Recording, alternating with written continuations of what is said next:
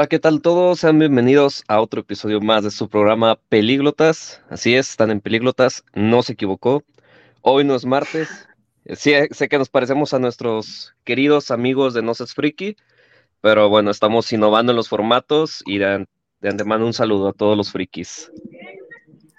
Muy bien, mm, pues estamos eh, contentos de estar grabando un episodio más de Pelíglotas.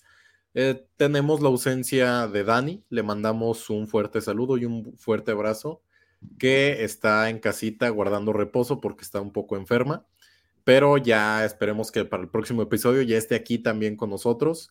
Estamos intentando este nuevo formato online, espero que les guste, espero que sea de su agrado y pues bueno, eh, vamos a, comenzar este bonito programa, ¿no?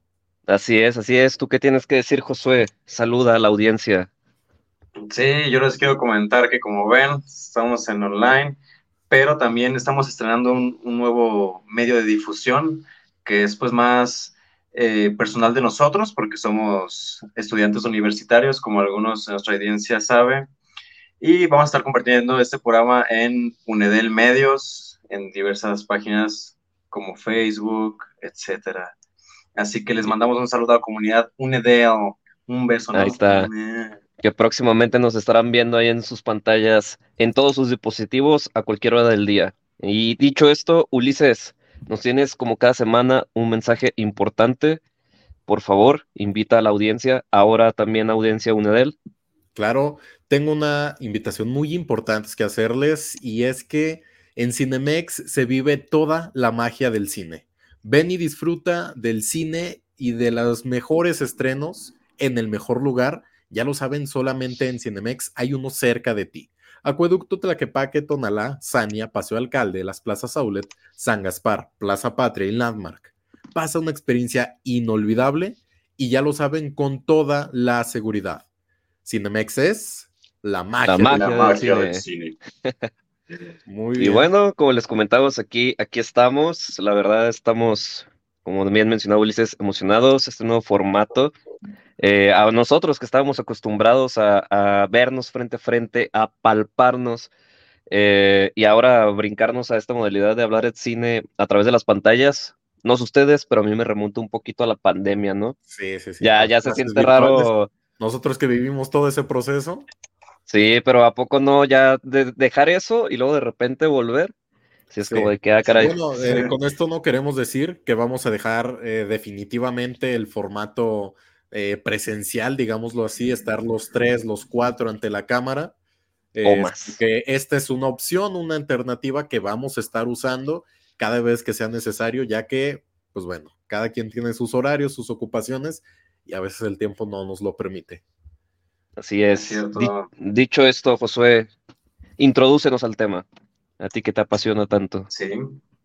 Sí, pues ese es un tema que ya teníamos pendiente en Pelíglotas, hablar de una persona importante en todo un programa, o sea, dedicarnos a hablar en serio de los detalles que valen la pena sobre las películas de esa persona, que pues yo creo que es el mexicano em, cineasta más reconocido por sus películas tan profundas. Digo, claro, está Guillermo del Toro, Alfonso Cuarón, pero el personaje que vamos a hablar hoy, Alejandro González Iñárritu, eh, tiene esta característica, que sus películas tienen temas un poco más sociales, profundos, de humanidad. Y bueno, tenemos aquí cuatro películas que consideramos pues deben de analizarse, ¿no? Alejandro. La primera que vamos a analizar es ¿cuál? A ver, yo quiero decir, pero ustedes pueden decir, ah. Eh, a ver, dilo, dilo, dilo. Dilo, dilo. Ok, pues se llama De la Inigualable y yo creo que el hito del cine mexicano, Amores Perros. Amores Chuchos. Amores Chuchos. Es una película del año 2000 eh, protagonizada por Gael García Bernal, que fue un verdadero trampolín para su carrera también de despegó, ya luego fue a incursionar también en, lo que es Hollywood, ¿no? Pero Amores Perros, esta película eh, que retrata a un México bastante violento, que son tres historias que se entrelazan precisamente por los perros. Los perros, aunque no hablan, aquí también son protagonistas, ya que gracias a ellos o a pesar de ellos es que ocurre la trama, eh, cada una de las tres tramas que se presentan en esta película. Eh, yo quiero eh, empezar preguntándoles cuál es su trama o su parte favorita de esta película, ya sabiendo que se, se divide en tres partes. La primera es Octavio y Susana. El segundo es Daniel y Valeria. es Daniel, ¿verdad? Y el tercero es el chivo. El chivo. Ah, no, definitivamente, eh, si nos ponemos críticos, yo creo que la historia se la lleva el chivo. El chivo para mí es, la mejor subtrama. Personajazo eh, también. Personajazo también, diría un, un profesor que tenemos ahí, pura crema ese personaje, porque realmente es el más, el más encasillado en todos estos sus problemas y que al mismo tiempo trata de como sobrellevarlos, ¿no? Porque si bien es cierto que las otras dos parejas tienen su, su vida construida y hay un suceso que le hace dar un giro, vemos a este personaje desde un principio eh, pues destrozado en situaciones de calle y ver cómo evoluciona, yo creo que para mí es lo más interesante. Y sí, lo interesante ahí es verlo, cómo, cómo está en situación de calle, cómo es un vagabundo, pero se las arregla para vivir eh, hasta donde él considera dignamente, ¿no? Que vemos que no está eh, loco, por así decirlo, no está hundido en sustancias ilícitas, sino que es una, una persona bastante cuerda que sabe que lo que hace no está bien y aún así lo hace porque es su manera de vivir, vaya. Así es. Y mencionaba algo totalmente interesante, Josué, que de hecho, ya sea producción mexicana o producción del negro, como se le conoce a Iñárritu, extranjera, trata y cuida meticulosamente que sus personajes reflejen algo de la calidad humana. Y esto, y bueno, este primer hito en el cine mexicano no es la excepción. Amores Perros tiene de dónde cortarle la música, la música, recordemos, chulada, es cuando está esta camada regia del rock en español. Ahí tenemos a Control Machete, a Café Tacuba, a creo que por ahí también sale Plastilina Mosh, entonces... Sale, bueno, la mítica canción, que yo creo es de las más icónicas del soundtrack de la película, es Lucha de Gigantes. Lucha de Gigantes de Nacha Pop, exactamente, y Aviéntame de Café Tacuba, una rola concretamente hecha para la película, y que es algo, un factor que abona mucho. Sabemos que algo muy característico del cine mexicano, principalmente empezando los 2000, era estos soundtracks distintos que nos ofrecían quizá a un cine pasado donde ya veníamos, ¿no? De puro mariachi, puros boleros acaso. Entonces ahora innovar con esta música que sabemos, ¿no? Está el antecedente de que, ah, prohibida. Esa música, esa eh, música es del diablo, no es para chavos. Esta película, Amores Perros, en realidad es de mis muy favoritas y en realidad de las varias veces que la he visto, siempre termino diciendo, gracias, gracias Iñárritu por regalarnos tan tremenda obra fílmica, porque de verdad da gusto ver una película mexicana así de bien hecha y que se toma en serio a sí misma. Ese es un punto fuertísimo que digo, no vamos a caer ahorita en comparaciones con el cine actual, pero eh, Amores Perros es una película seria y que sabe que lo es, pero no por eso es pretenciosa, sino que con todo este lenguaje y todo el contexto que nos representa un México DF de los años 2000, eh, nos cuenta tres historias que son bastante cotidianas, pero que siempre, y ya como lo mencionabas, Pablo, está encasillada, está enmarcada por personajes bastante profundos y que revelan, pues ahora sí que lo más bajo o lo más profundo de la sociedad mexicana. Simplemente así te lo pongo, Ulises. Esta película, según medios, obviamente no es un nombramiento oficial, pero se le conoce que fue este suceso que dio comienzo al nuevo cine mexicano. Sí. Entonces, así, así de potente está. Una tremenda, dirías tú, labor titánica que posicionó a México en el radar internacional. Fue la primera película mexicana en estar nominada a la Academia, aparte en la categoría de Mejor Película Extranjera, de ser acreedora de premios en el Festival Internacional de Cannes y también acreedora a Óscares, entonces... Sí, sí, sí. Un hito este señor. mejor película extranjera en los premios Oscar. De hecho, ahí sí. Así es. Échale todo, échale. También creo que. Ah, sí, perdón. Creo, no sé si estoy mal, pero recuerdo de que también ganó algo de música, ¿no? En los sí, Oscar. Sí, sí. No si estuvo nominado o algo así. Pero. Y pura música mexicana, ¿no? Interesante. O más, bueno, me utilizaron soundtracks. Pero la, la música compuesta por, por un músico, por un autor, sí fue nominada. Y wow, ¿no? O sea, fueron las primeras películas contemporáneas mexicanas que marcaron su paso ahí en Hollywood. Y de hecho no es por nada, pero a partir de ahí, directores pues como Guillermo del Toro, Cuarón, se empezaron a meter más en Hollywood porque se dieron cuenta que, que la historia de narrar, la manera de narrar historias del mexicano es en verdad apreciada en el mundo, ¿no? Exactamente. Que de hecho es un, es un punto a analizar que ya lo tocaremos con las siguientes películas. Y bueno, irremediablemente, Amores Perros, una joya por donde le quieras buscar. Y que sirvió como fundamento de otras grandes historias como Babel, que también vemos ahí un, una situación de historias entrelazadas. 21 eh, gramos también es otra película. Y no sé ustedes, porque aunque esta historia, esta manera de contar historias está pues bastante quemada, siento yo.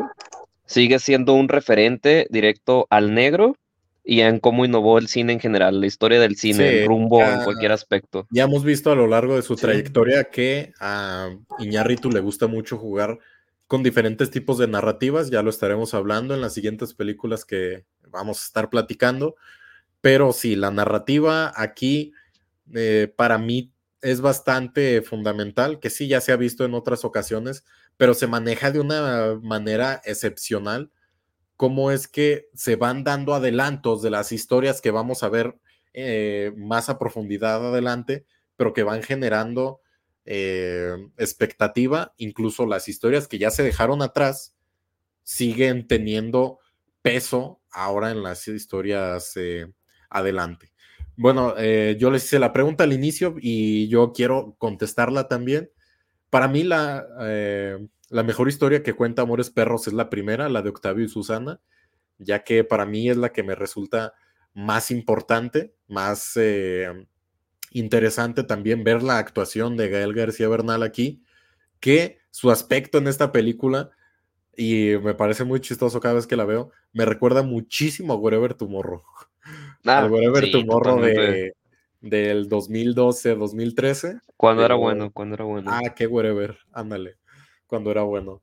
Pero eh, sí, me gusta muchísimo esa historia y cómo lo prohibido se vuelve con Susana esta relación porque es su cuñada, por así decirlo, pero también vemos eh, el maltrato en, el hogar por parte de, de Ramiro, de las envidias, cómo bueno, este concepto de la familia está totalmente destruido y ahora que lo menciono, está presente en cada una de las historias.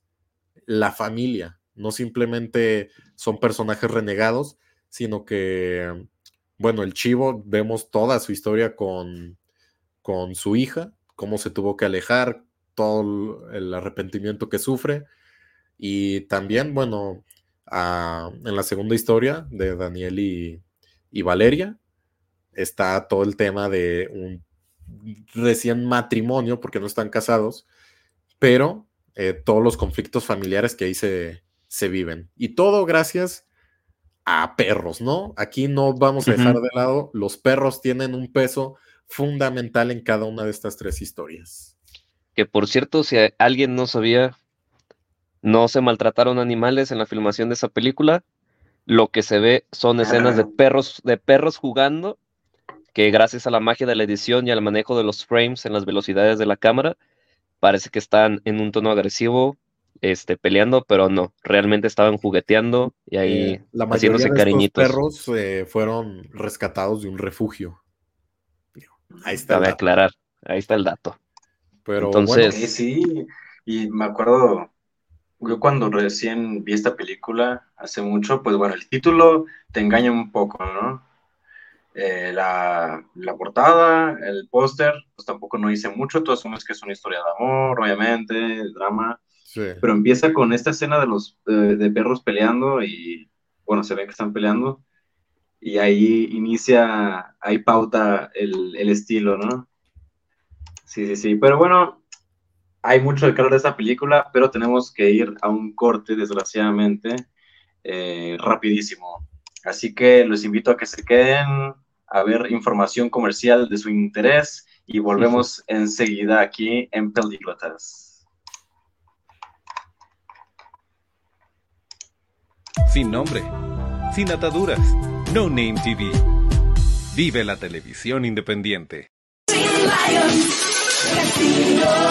Lions Casino te invita a su restaurante One, a su tradicional buffet de desayunos, comidas o cenas, el mejor de Guadalajara. Visítanos todos los días en Avenida México 3194, Colonia Monraz. Permiso Segov, BGA JSS CEV FP 012006. El juego con apuestas está prohibido para menores de edad. Juega responsablemente. Vive la experiencia, calidad y excelente confort de Australia. Si vienes a visitar Guadalajara en viaje de negocios o placer, cuenta con 85 habitaciones y 4 Junior Suite, todas completamente equipadas. Contamos con salones para conferencias y todo tipo de eventos especiales. Disfruta de nuestro restaurante Arboledas, donde encontrarás el mejor sazón para los paladares más exigentes. Visítanos en Lázaro Cárdenas 2780, Jardines del Bosque. Llámanos al 3880-7250 y síguenos en redes sociales. Hostal y Hotel, confort y elegancia. Irma de Zúñiga, siempre a la vanguardia, con sus cursos virtuales de automaquillaje y maquillaje profesional, completamente en línea. Puedes estudiar desde la comodidad de tu hogar con la misma calidad que desde hace 25 años nos avala. Pide ya informes al WhatsApp 33 34 40 0996. Irma de Zúñiga, la experiencia hace la diferencia. Con MovieCard de Cinemex, comprar en línea es facilísimo. Úsala para comprar lo que quieras en cinemex.com, en nuestra app o en tu Cinemex favorito. Compártela, regálala o úsala. No necesitas tarjeta de crédito o débito. Adquiérenla en el centro de atención al invitado. Cinemex, la magia del cine. Sin nombre, sin ataduras, No Name TV. Vive la televisión independiente.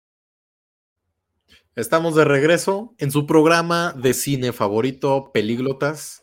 Seguimos hablando de uno de mis directores favoritos, cabe aclararlo, Alejandro González Iñárritu, uno de los tres amigos que están presentes en la industria cinematográfica en, los gran, en las grandes ligas y tres orgullosos mexicanos.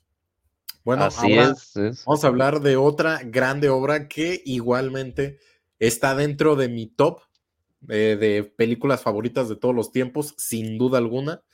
Estamos hablando de Birdman o La inesperada virtud de la ignorancia, película del año 2014. Esta sí ya es una película gringa, pero eh, con todo el sazón de un buen mexicano, que es Iñárritu, ¿no? Eh, ¿Qué les parece esta película? Primeras impresiones, eh, algo que tengan que mencionar. Yo creo que algo que rescato de esta película es que si es la primera vez que la ves, o bueno, yo en lo personal lo tuve que ver un par de veces, eh, si no estás, si no eres alguien que ha practicado el apreciar un tipo de, de cine, en especial este de Iñárritu, que ya mencionamos, usa diversas técnicas para reflejar el trato de las personas, yo creo que así te vas con la finta, ¿no? Mi primera impresión al ver Birman fue, wow, este cuate está loco, y luego terminé creyendo, wow, este cuate tiene poderes, ya cayendo más en la ficción, ¿no? Pero totalmente la vuelves a, a ver, perdón, la vuelves a analizar y entiendes, ah, ok, más que decirte, es un superhéroe frustrado o alguien que habitó la piel de un superhéroe ahora frustrado en su pésima trayectoria actual. Pues bien, como dicen, la carrera de Michael Keaton. La carrera de Michael Keaton, este, espectacular la actuación. En conjunto con Emma Stone, Edward Norton, para mí Edward Norton es de los mejores actores que hay. Eh, pues te deja esa impresión de que, ok, lo que hay que ver en esta película es más el trasfondo psicológico, el duelo que vive una persona que lo tuvo todo y luego se afronta con un mundo que simplemente lo rechaza, ¿no? Yo creo que es el punto a, valorar, a apreciar. Sí, y bueno, eh, esta película tiene muchísimos simbolismos eh, dentro de, digo, toda la, historia se desarrolla dentro de, del teatro o sus alrededores, pero eh, dentro de este teatro de los camerinos, de los pasillos, vemos muchísimos simbolismos y uno de ellos que ahorita me viene a la mente y lo leí por ahí en internet alguna vez, que este personaje, precisamente el superhéroe Birdman, se le aparece en ocasiones al protagonista y siempre que se aparece, su cara o, su cuerpo completamente se ve por encima del protagonista, que ahorita se me fue el nombre, recuérdenmelo. Es.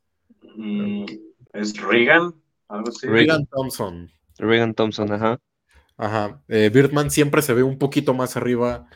No, Birdman sí se ve más arriba que, en, en, una toma contrapicada, ¿te refieres? Sí, sí, en composición dentro de la imagen está un poquito más arriba y esto significa que Birdman sigue teniendo control sobre Regan, que, que aunque Regan siempre está tratando de callar esa voz en su cabeza, eh, Birdman es esa vocecita basada que siempre está ahí diciéndole la verdad, las verdades incómodas que no quiere escuchar, pero que es necesario. Ya hasta el final de la película podemos ver lo contrario, que Regan está más arriba que Birdman y es que ya lo, pude, lo, pudo controlar, digo, después de todo lo que pasó en la película. Pero bueno, este es uno de tantos simbolismos que vale la pena ir descubriendo genuinamente aquí en, al, al estarla viendo, ¿no? Pues algo bueno le tenía que pasar, ¿no? Creo que en esta película abunda mucho porque uno siempre espera y justamente lo comentaba, estaba escuchando a unos señores ya grandes dar su opinión respecto al cine y se me hizo muy interesante que ellos decían, pues es que eso quiero ir a ver, ¿no? Si yo veo que una persona es mala o que un cierto personaje tiene tendencias negativas, pues yo quiero que todo le pase, pero ya en esta película, pobrecito, ¿no? Una tras otra, tras otra. Eh, ya a, mí se me hizo un abuso, ¿no? Y sabes qué, lo, lo peor es que sí, de verdad, entiendes el contexto del personaje, que vino de estar en la cima de su carrera interpretando un superhéroe que a lo mejor no fue lo más feliz del mundo para él, pero que lo hizo popular y lo hizo rico. No manejó bien su dinero, ahora está eh, ya en la crisis de la mediana, casi tercera edad, y, y se está dando cuenta que su carrera va en picada, su dinero ya desapareció, y este es su último intento por otra vez rascar las paredes de, de de colocarse otra vez en el medio, eh, ahora en la industria del teatro. Y bueno, está invirtiendo todo su, tiempo, dinero y esfuerzo aquí. Y que las cosas no le salgan, yo me imagino su desesperación, su frustración. Y por eso es que se vuelve un, un personaje tan complejo que vive dentro de mucho estrés. Vi esta película con Dani hace, hace unos días y y le dije antes de verla, esta película me estresa muchísimo, pero me gusta mucho. Así es, así como te estresa, te trae. ¿Y, tú qué opinas, Tobe? Este, si tú fueras Iñárritu y un día entra tu, tu producer, tu mano derecha, y te dice, ok, negro, te traigo un proyecto, vamos a grabar con Michael Keaton, Edward Norton, Emma Stone en las calles de Broadway. O sea, tú que vienes de, de grabar películas o cine mexicano y ir escalando poco a poco, porque estamos hablando ya de que actores ya de alto calibre, al menos en la industria de Hollywood, ¿no? ¿Tú qué crees que haya pasado por la mente de, Alejandro? ¿Cómo lo habrá tomado? Pues creo que fue una oportunidad que no podía dejar pasar, ¿no? Eh, Michael Keaton, actores como Michael Keaton o también Edward Norton, pues se caracterizan porque es raro, bueno, es raro que estén en, películas malas, excepto eh, Michael Keaton, que fue Batman. Pero en sí, Edward Norton, pues muy chido. Eh, Emma Stone se ha este, puesto eh, unos grandes em, retos. Sí, sí, sí, sí. Retos actuales muy grandes en cada película que hace. Em, pero yo creo que Iñárritu se lo tomó más un desafío técnico, cinematográfico. Porque, wow, o sea, puede haber hecho una historia, mm, pues como lo sabe hacer, este, sin tanto rollo de estar plano secuencia, de esta tensión que siempre hay en la película. Pues, ¿por qué no? Pues, se pudo ahorrar eso, pero creo que la forma de narrar eh, una historia tan real como lo es esta crisis de los famosos, de tener identidad, de mantenerse a flote, pues la verdad esta narrativa tan tensa le da un toque único, o sea, que solamente Iñárritu se lo pudo haber dado, Sí, completamente. Y, no sé ustedes, quiero conocer su opinión. Yo siento que la pieza clave en Birman, además de la complejidad visual y de todos estos simbolismos que ya mencionaba Azule, eh, el guion. Digo, el guion obviamente sabemos que es una parte importante y en la película es bastante poderoso y potente y fuerte, directo pero antes de, en, en el pre, antes de grabar todo, de montar un set, cuando únicamente tienes el papel, porque tenemos, centrándonos en estos mismos tres actores, Michael Keaton, un hombre con trayectoria ya de, décadas. Tenemos a una Emma Stone que ya venía de hacer La La Land o no, o estaba en... No. En, no, venía de hacer Gwen Stacy. Gwen Stacy, cierto, en Spider-Man, sí me fui muy lejos pero ya estaba en el foco. O sea, sí, ya estaba este, posicionadísima. Andrew y Emma Stone ya estaba posicionadísima. Y tenemos a un Edward Norton que venía encasillado en estos personajes de drama que le quedan espectaculares, como lo es el ilusionista. Entonces. No, pero es que aquí también Edward Norton se avienta una actuación fenomenal.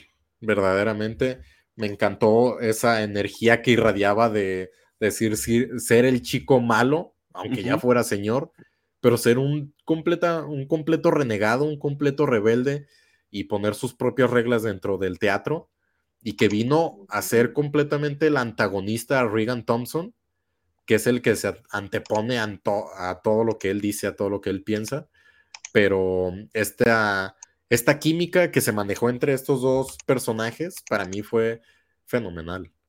Pero, pero es, justo esto, y justo nos mencionaba el, querido señor producer Moisés Tapia en alguna ocasión, que hay ocasiones en las que tú como director estás tan posicionado que ya ni siquiera te ves en la necesidad de ofertar esos papeles, sino que los mismos actores te buscan. Tú los llamas, o los llamas y vienen. Ajá, ajá, o simplemente ellos te acercan, oye, me enteré que estás haciendo un nuevo proyecto, ¿qué onda? Me interesa, cuéntame. Respondiendo puntualmente a esa pregunta que le hiciste ahorita a Josué, Pablo, eh, yo creo que para Iñárritu fue decir, ya estoy aquí, ya estoy en el medio, ya estoy en Hollywood, en las grandes ligas, y que me traigan actores de este calibre, quiere decir que estoy haciendo las cosas bien. Y, y claro, es emocionarse y todo el mundo de decir, un mexicano está poniendo su propio sello en pantallas internacionales. Y pues sí, sentir orgullo también por él. Y para Iñárritu, decir, vamos a hacerlo y vamos a hacerlo de la mejor manera. ¿Y de qué manera? Aventándose tremenda película con un falso plano secuencia, pero que aún así es una proeza eh, inexplicable cómo pudo hacer tan hermosa película, también con la colaboración del Chivo Lubeski, como director de fotografía, que esta película, no lo habíamos mencionado, Birdman se llevó el premio Oscar a Mejor Película en el 2014, así como el Chivo Lubeski, después de tantas nominaciones, se llevó el premio a Mejor Director de Fotografía y entre, creo que también guion original, se llevó la película, pero esto habla de, de que los mexicanos podemos hacer cosas chingonas, ¿no? Como, como dijo Guillermo del Toro. Pero, citando, citando a Memito. Pero digo, a mí, a mí me encanta completamente Birdman. Y eh, ya para ir cerrando este bloque, quiero preguntarles puntualmente si tienen un pero acerca de esta película. Un pero. Mm, buena pregunta. Yo, la verdad, que me pongo a pensarlo y no encuentro algo que no me guste. Mm, no sé, no sé si cuente tanto como un pero, pero no sé, siento que ese a mí me sacó y lo aplaudo por Emma Stone porque fue un papel distinto a lo que estaba acostumbrado a hacer.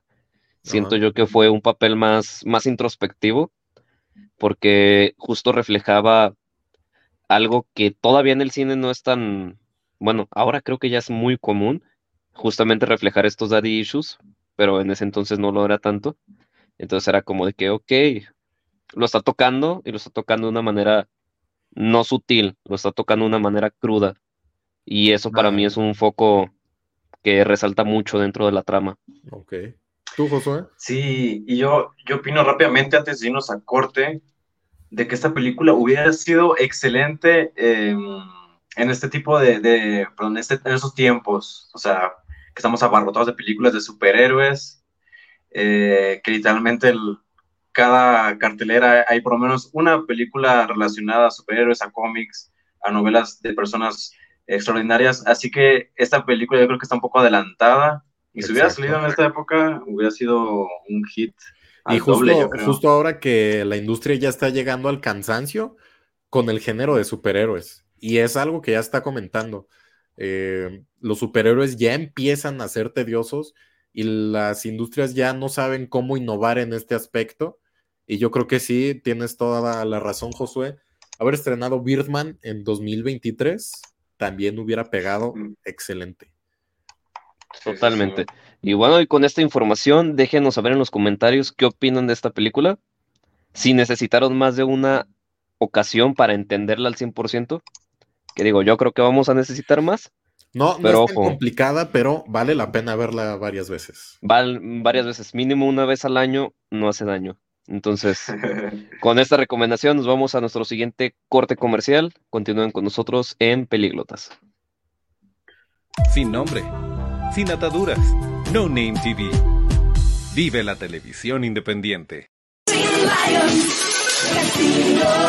Lions Casino te invita a su restaurante One, a su tradicional buffet de desayunos, comidas o cenas, el mejor de Guadalajara. Visítanos todos los días en Avenida México 3194, Colonia Monraz. Permiso Segov, BGA JSS CEV FP 012006. El juego con apuestas está prohibido para menores de edad. Juega responsablemente.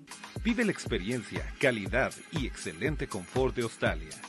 Si vienes a visitar Guadalajara en viaje de negocios o placer, cuenta con 85 habitaciones y 4 Junior Suite, todas completamente equipadas. Contamos con salones para conferencias y todo tipo de eventos especiales. Disfruta de nuestro restaurante Arboledas, donde encontrarás el mejor sazón para los paladares más exigentes. Visítanos en Lázaro Cárdenas 2780, Jardines del Bosque. Llámanos al 3880-7250 y síguenos en redes sociales. Hostal y Hotel, confort y elegancia.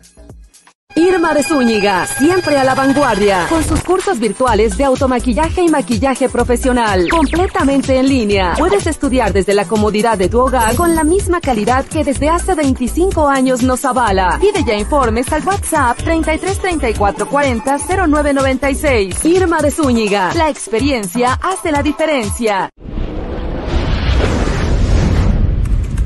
Con MovieCard de Cinemex, comprar en línea es facilísimo. Úsala para comprar lo que quieras en cinemex.com, en nuestra app o en tu Cinemex favorito. Compártela, regálala o úsala. No necesitas tarjeta de crédito o débito. Adquiérenla en el centro de atención al invitado. Cinemex, la magia del cine. Sin nombre, sin ataduras, No Name TV. Vive la televisión independiente. Estamos de regreso en Pelíglotas y continuamos hablando de este gran director. Eh, creo que ya nos fuimos hablando un poquito de, su vida, de su trayectoria. recordar que este maravilloso señor tiene 60 años. Y por ahí me llegaron el, dato que no creo porque francamente no creo que se emocione tanto, pero por ahí me dijeron el dato de que es amante del fútbol, concretamente de un equipo, ¿me recuerdan cuál, por favor? De el América, América, ¿no? Le va la América. Tenía que ser del centro del país, ¿no? Exactamente.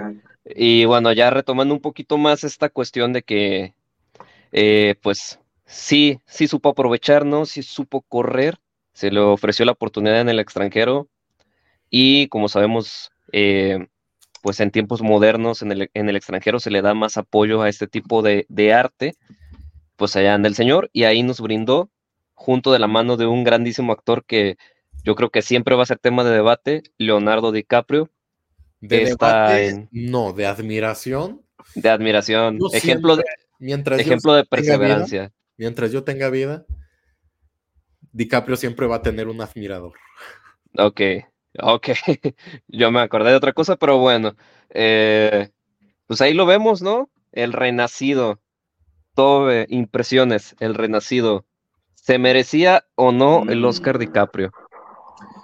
Ok, el DiCaprio, yo creo que, ah, mira, buen tema, porque está esta cuestión de que, pues el público dice que, nah, pues nomás actuó, este, como, pues como víctima de un oso, ¿no? Y que eso es actuar ya, pero yo creo que esto va más allá, porque a ver, los actores no es nomás de que lleguen y le dicen, ah, tírate ahí y ya finge, no, tienen que hacer investigación, tienen que pues, hacer método de actuación, Así que que alguien de la talla como Leonardo DiCaprio se haya puesto a revolcarse, a literalmente estar, porque eso es lo que, el dato que, yo sé, de que pues para prepararse fue al bosque, vivió días ahí, eh, obviamente de, eh, investigó cómo son las peleas o los ataques que han tenido los cazadores con osos y pues, pues ahí se ofreció. Y yo creo que es todo este contexto yo creo que Leonardo DiCaprio sí hizo un buen trabajo, eh, pero la verdad yo creo que tiene mejores actuaciones en otras películas. El Lobo Wall Street, eh, o sea, es otra cosa en actuación. ¿no? Que bueno, ahí en, ese caso particular del Lobo de Wall Street, muchas personas dicen que, que sí se lo merecía, pero se lo arrebató eh, Matthew McConaughey con su interpretación en Dallas Club de Ballers, ay, no me acuerdo del título en inglés, pero es eh, el Club de los Desahuciados en español. Pero bueno, eh, para mí, DiCaprio aquí también tiene una actuación excepcional, ya que se centra más que nada en ver eh, sus gestos, en ver precisamente todo lo que se preparó para el personaje, un, un ¿cómo decirlo? pues el personaje es como un líder, ¿no? Sí, como el líder de, todo un grupo de, hombres de nieve, ¿no? Que se, que se dedican al tratamiento de las pieles. Y, y, pues bueno, aquí lo vemos en plenitud. También gran parte porque su personaje y en realidad toda la película no cuenta con demasiados diálogos, ya que es más que nada contemplativa y por eso se, da más libertad a las expresiones corporales, más que, más que las habladas, por así decirlo. Y hablando de eso, de, lo visual, yo quiero destacar, porque no quiero dejar pasar eh, igual el chivo Lubeski, mm. fue director de fotografía aquí en esta película y se lució como nunca más lo ha hecho. Y para mí, es una de las mejores eh, direcciones de fotografía que han existido, o por lo menos en los últimos tiempos, ya que vemos unos paisajes, no, no, no, que son un deleite a la pupila. Creo que por ahí preparé algunas imágenes de los cuadros tan hermosos que nos regala la película. También cuenta con muchísimos planos secuencias, no son tan largos y no es toda la película, como es el caso de Birdman, pero la dirección de fotografía está llevada a otro nivel. Y es algo que de verdad para mí hace que la película valga cada segundo, que para algunas eh, personas puede resultar lenta, por lo mismo de que no hay muchos diálogos, de que las acciones pasan a un ritmo más lento, pero es una película, repito, contemplativa y que de verdad es un deleite. Así es, algo, algo como lo que mencionábamos respecto a Christopher Nolan, ¿no? Que cuando salió todo esta, este hype de que, este, no, sí, Oppenheimer, que se preparó en la parte con, contemplativa con, ah, ¿cómo me recuerdan el nombre de esa película? Empieza con de Dun, Dunkirk. Dunkirk. Mm. Dunkirk. Dunkirk. Yo, yo creo que es el equivalente de Iñárritu, el renacido. Pero yo creo que lo que resalta, volviendo al, foco central que, es esta, esta, figura, es que más allá de, la actuación de DiCaprio, que justo lo mencionan, yo considero que no es la mejor. Yo creo que simplemente sus actuaciones de 10 años atrás, cuando no estaba tan desarrollado como actor, inclusive eran mejores. Pero sabemos que el director de fotografía en conjunto con el director se encarguen de enaltecer complementados con la actuación de, de X persona.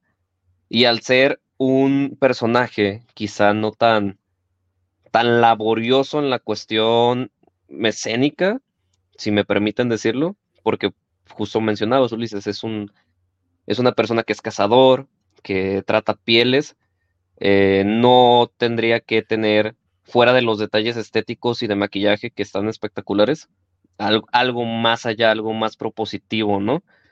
Entonces, partiendo de esta premisa, yo creo que fue más como la ejecución de Iñárritu, que ahora estaban en condiciones de bosques, de totalmente apartados de cualquier edificio, estructura fija. Yo creo que ahí está el plus. Cómo, cómo él, en compañía del director de fotografía, lograron dominar y controlar todo este escenario para obtener esas tomas y al final de cuentas esa narrativa tan espectacular. Sí, y es que aquí la narrativa, lo repito, es más visual y por eso mismo, si no es a través de los diálogos, a través de, eh, digamos, visiones, sueños, no sé cómo decirlo, esto que, que ve el personaje de cómo los momentos que vivió con su hijo adoptivo, de las visiones que tiene, a lo mejor que se imagina unas ruinas y se, ve ahí adentrándose en ellas. Eh, tiene varias visiones el personaje de DiCaprio y esto complementa muchísimo al personaje y no simplemente lo hace como, ah, era el líder, lo atacó un oso y ahora, es, ahora lo abandonaron a su suerte y ya quiere vengarse acá de, de quien lo abandonó sino que tiene muchísimo trasfondo. La historia que tiene, repito, con su hijo adoptivo y cómo, cómo busca la venganza, porque también de eso va la película en general, de la venganza y cómo esta es el motor de el motor principal para seguir y para sobrevivir, porque se antepone a, todo lo que eh, le viene encima y pues bueno, ya vemos el final tan espectacular y claro, también mencionar a Tom Hardy en uno de sus mejores papeles, a mi consideración. Aquí el villano, el antagonista principal, que, bueno, también es un hombre despiadado. Y bueno, ya los vemos al final batiéndose en un duelo a, muerte con hachazos. Pero bueno, para mí esta película también cuenta con una gran química entre los protagonistas, aunque no se vean todo el tiempo, aunque no hablen demasiado. sí, y fíjate que ahora que mencionas la escena final, yo creo que la, parte final junta todo. La, la buena fotografía, la historia que se está cosiendo.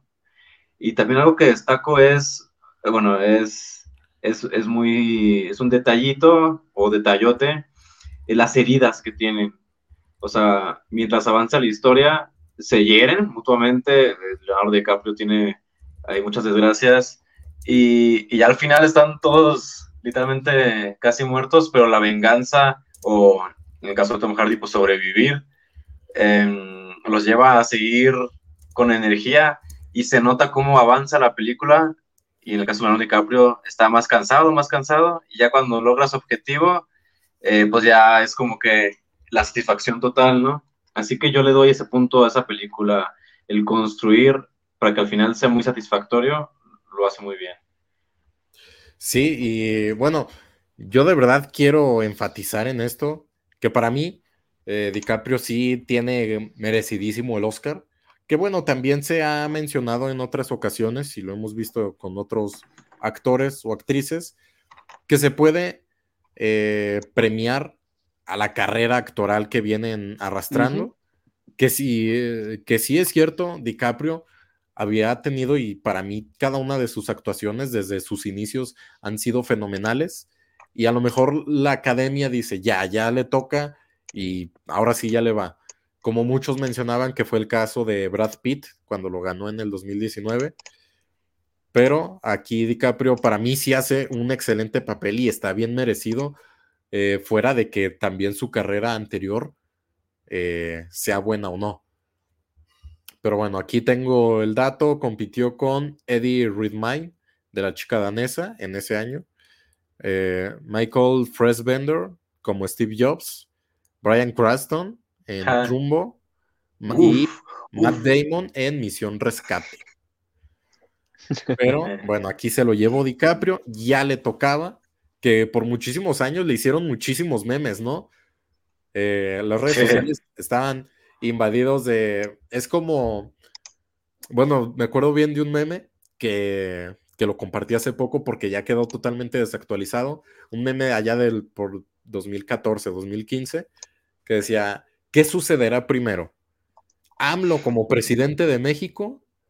¿Cruz Azul campeón? ¿O DiCaprio con su Oscar? Y las tres cosas ya pasaron. Las tres cosas ya pasaron, exactamente. concretamente en el orden de... Concretamente en el orden de DiCaprio, AMLO y Cruz Azul, para ser específicos. A, mí se me hace bien, bien curioso, y ya lo hemos mencionado en el pasado, de que, digo, no nos consta, pero siempre se ha dicho, ¿no? Que en Hollywood están estos, estos cruz, estas mafias, no mafias, cruz, cruz, dejémoslos ahí en, en grupos. Y, y, si bien es cierto que a raíz de este suceso fue más notoria la presencia de DiCaprio principalmente en productos de Scorsese, que es un fenómeno también, una figura impresionante por donde lo veas. Entonces, ahora ya no es tan raro escuchar, ah, sí, es que ya ganó el Oscar, por eso sale con, en pures de Scorsese, ¿no? No, no, eso desde muchísimo antes. Desde, mucho antes, pero ahora se le reconoce un poquito más por eso. Yo estoy totalmente de acuerdo con lo que dices que eh, probablemente en desde cierto ángulo se pueda notar como de que, ok, ya se lo merecía. Pobrecito, ¿no? Ya una década, si acaso un poco más, siendo nominado todos los años. Sí. Y siempre, y siempre, yo me acuerdo mucho de sus memes, era todos los años, no faltaba el meme de DiCaprio llorando con la mano aquí. Sí, es que sí, o sea, en cada una de sus participaciones era nominado, nomás no le tocaba, pero ya, 2016, fue la buena para DiCaprio. Pero no solamente esta película, no solamente se llevó este premio Oscar, sino que se llevó varios y aquí es donde volvemos a, de quien estamos hablando. Iñárritu se llevó el premio a mejor director. Imagínense, un mexicano, el mejor director del mundo en el 2016. También se llevó mejor película, obviamente. Mejor fotografía también. Mejor actor eh, eh, DiCaprio. Mejor actor de reparto también. Efectos visuales. Diseño de producción. Eh, sonido y montaje muchísimos premios que se llevó esta obra maestra que, de verdad, por más que esté un poquito larga, que no es tanto, dura como dos horas y media, vale la pena. Poquito nomás, poquito. Poquito, de comparación de otras de cuatro o cuatro horas y media que nos hemos aventado. Esta no es tanto. el, Señor de los Anillos. Pero, bueno, obra maestra, ¿no? El Renacido, a mí me encanta también.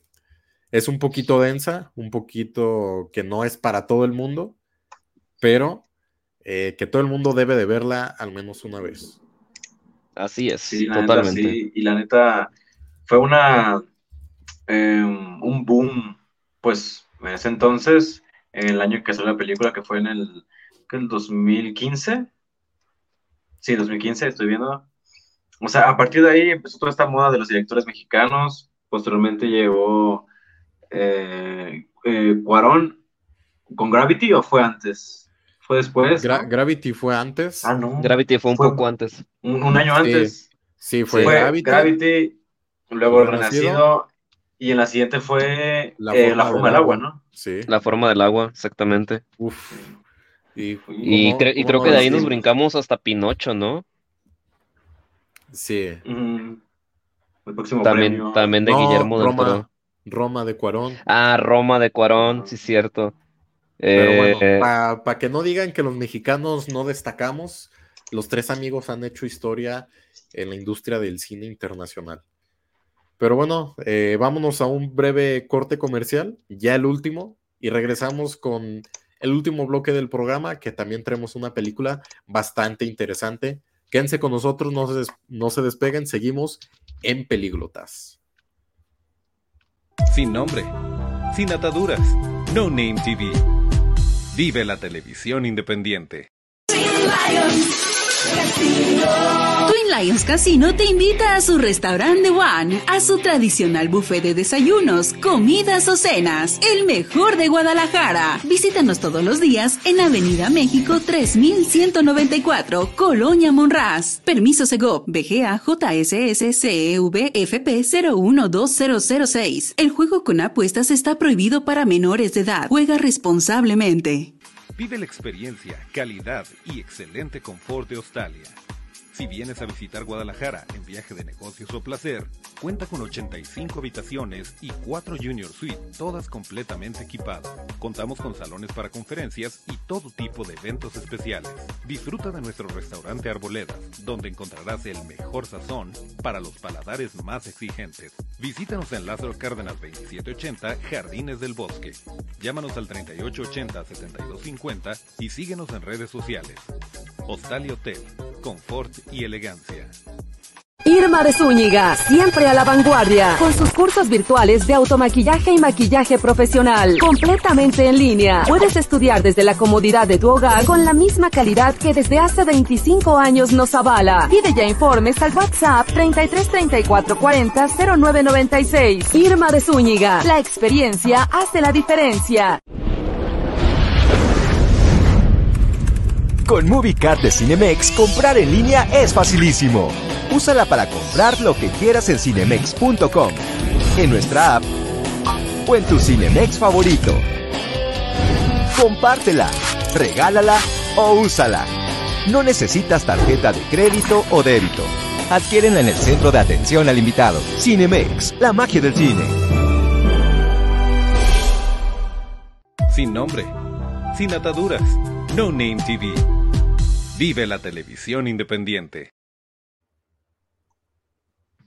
¿Qué tal? Estamos de regreso en Pelíglotas, ya en nuestro último bloque. Este programa especial, este programa un poquito diferente, pero claro, aquí estamos con toda la actitud, trayéndoles lo mejor del cine. Así que antes de llegar al final, Josué, dinos esta información tan importante que nos traes el día de hoy. Sí, pues como ustedes ya saben, familia, siempre los, los, estamos gustosos de invitarlos a Cinemex, a invitarlos a que vivan la magia del cine y que disfruten de los mejores estrenos en el mejor lugar. Ven a Cinemex, uno cerca de ti, Acueducto, Acueducto perdón, Tlaquepaque, Tonalá, Sania, Paseo Alcalde, las plazas Outlet, San Gaspar, Plaza Patria y Landmark. Pasa una experiencia inolvidable y con, con toda la seguridad. Cinemex es la magia del cine. La magia del cine. Así es. Así es, así es, así es. Y con esta información llegamos al final. Eh, pues justo hablando del último lanzamiento, pues que tuvo ahí a la audiencia, ¿no? Atenta de este gran director. Concretamente me dirijo a la película de Bardo, que a diferencia de las otras, tiene mucho que contar porque es una película distinta, una película de entrada, como todo lo que hace este hombre que está de lujo, nominada a múltiples categorías, solo ganó fotografía, no obstante, pues nos permite ver esta, esta dualidad, esta otra cara de lo que es un director, concretamente este, el negro Iñárritu. Sí, siempre tenemos eh, que los directores lanzan alguna obra representativa, a lo mejor de su vida, a lo mejor de lo que han vivido, pero una película más íntima que las demás, que muestra una faceta más realista y su visión más personal de, de estos directores. En este caso, ya le tocaba a Iñárritu hacer la propia, y es esta Bardo, falsa crónica de unas cuantas verdades, una película bastante enredosa, bastante confusa para muchos, fue bastante pretenciosa, pero eh, para mí bastante disfrutable. Y es que, bueno, yo leí antes de ver la película que, que de hecho ya ni siquiera sé si se fue clickbait, si fue mala información, yo me confundí, pero vi que Iñarritu algo mencionó como que las personas debían de ir a ver esta película sin pensar en nada, sin ningún prejuicio, sin intentar encontrarle sentido, simplemente con la intención de ir a disfrutarla. Yo hice eso y la verdad me la pasé fenomenal, que sí, no entendí muchísimas cosas, pero... Eh, pero viste jolotes ahí en el, nadando en el tren ligero, sí, es que es bastante surrealista esta película. Tiene muchísimos simbolismos que no todos los capté, no, no les voy a, a, mentir, pero bueno, yo la disfruté mucho. Eh, tiene también una bellísima composición visual, una narrativa muy diferente, pero que, que al final se muestra un México surrealista, repito, y que, que puede parecer muy realista en cuanto a los temas que toca. Así es esta película, eh, porque ya nos está comiendo el tiempo, quiero nomás mencionar que es una película fenomenal. Eh, el director González Iñárritu tomó muchos simbolismos, muchas referencias a la cultura tibetana. Eh, por ahí leí un poco que en algunas partes se inspiró en un libro que se llama El libro tibetano de los muertos y que justamente bardo es esta palabra en el dialecto que se refiere a este espacio intermedio de transición o sea, de ya desapegarte, ya trascender en, cuerpo, alma y espíritu al, otro plano existencial. Por eso es que, lo que vive el personaje. Por, precisamente lo que vive el personaje en todo el trayecto de la película. Desde cómo se muestra que se sentía muerto en vida en los momentos difíciles a lo largo de su, de su trayectoria, hasta el final, que podemos interpretar que justamente ya trascendió al otro plano. Y bueno, mencionar pues eh, que esta película es mexicana, otra vez. Eh, Iñárritu regresó de Hollywood de hacer sus grandes producciones totalmente americanas y pues bueno, regresa con una película de un México bastante surrealista y esperemos eh, que, que, siga contando historias un poco más mexicanas, ¿no? Yo sí quiero ver más esa faceta. Sí, sí, exactamente, ¿no? Después de esta película que mm, algunos dicen que puede ser un capricho de la carrera de Iñárritu, eh, pues surge esta duda de qué sigue, ¿no? ¿Cuál película seguirá? Pero bueno, yo creo que este tema da para mucho y nunca, nunca vamos a dejar de lado este tema. Vamos a volver a retomarlo en algún otro programa. Mientras haya mexicanos haciendo cine, siempre va a haber algo que hablar. Así es, sí, sí, sí, Y esperemos que en próximos años volvamos a, esa moda, ¿no? Del cine mexicano. Bueno, ya el tiempo se nos acabó. Los invito a seguirnos pues cada jueves eh, y cada, cada jueves en la Fórmula Total, cada miércoles en un EDL. Estamos a sus órdenes en los comentarios, pongan sus opiniones de Ñarritu, de todas las películas que estamos comentando. Y bueno, algo que quieran agregar rápidamente. Nada, eh, síganos. Gracias por su atención síganos. Nos tenemos que ir ya, Nos tenemos que Así ir ya. Así que somos los pelíglotas. Muchas gracias por vernos y hasta pronto. Buenas noches.